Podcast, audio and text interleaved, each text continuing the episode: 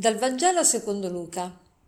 In quel tempo Gesù scese a Cafarnao, città della Galilea, e in giorno di sabato insegnava alla gente. Erano stupiti del suo insegnamento, perché la sua parola aveva autorità. Nella sinagoga c'era un uomo che era posseduto da un demonio impuro. Cominciò a gridare forte: Basta, che vuoi da noi, Gesù Nazareno? Sei venuto a rovinarci? Io so chi tu sei, il santo di Dio. Gesù gli ordinò severamente, taci, esci da lui. E il demonio lo gettò a terra in mezzo alla gente e uscì da lui senza fargli alcun male. Tutti furono presi da timore e si dicevano l'un l'altro, che parola è mai questa, che comanda con autorità e potenza gli spiriti impuri ed essi se ne vanno? E la sua fama si diffondeva in ogni luogo della regione circostante. Oggi leggendo questo Vangelo sono stata colpita dalla parola autorità. Qui si dice che la parola di Gesù, il suo insegnamento, aveva autorità, comanda con autorità, comanda con autorità e potenza. Che cosa vuol dire che la parola di Gesù aveva autorità? Ecco, noi in italiano abbiamo due parole per indicare una persona in autorità una persona autorevole e una persona autoritaria.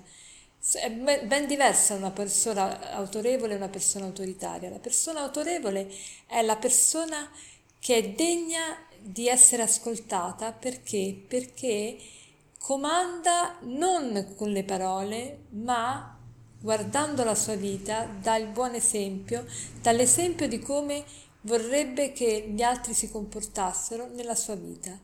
E una persona autorevole è una persona che per prima mette in pratica quello che vorrebbe che gli altri mettessero in pratica.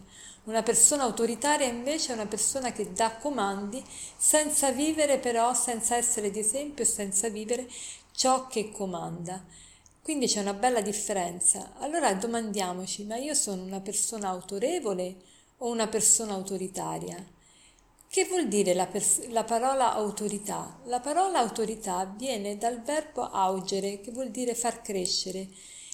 Allora io ho pensato, ecco, una persona che ha autorità è una persona che ti fa crescere. E infatti le persone autorevoli, le persone cioè che vivono quello che vogliono che, che gli altri che, che mettano in pratica, sono le persone che più ti fanno crescere perché cos'è che ci fa crescere nella vita? Prima di tutto ci fa crescere avere degli esempi buoni di fronte a noi.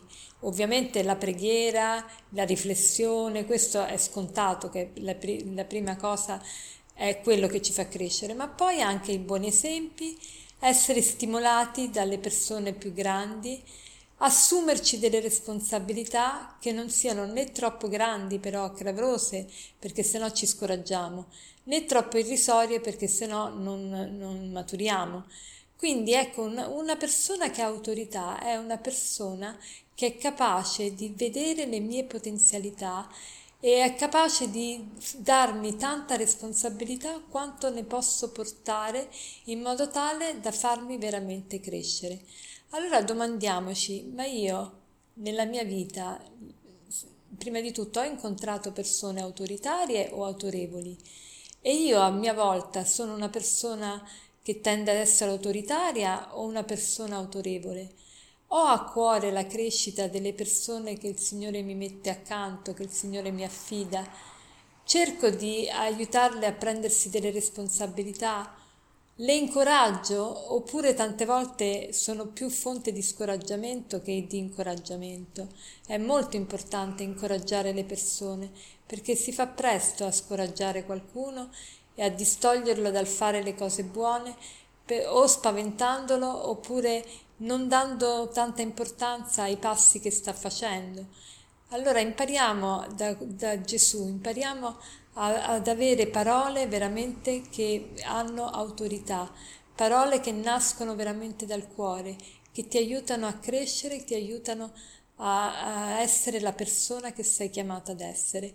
E per concludere vorrei citarvi un aforisma sulla responsabilità che è di Coelho, forse alcuni di voi lo conoscono questo autore, che dice così un guerriero responsabile non è quello che si prende sulle spalle il peso del mondo, è colui che ha imparato ad affrontare le sfide del momento.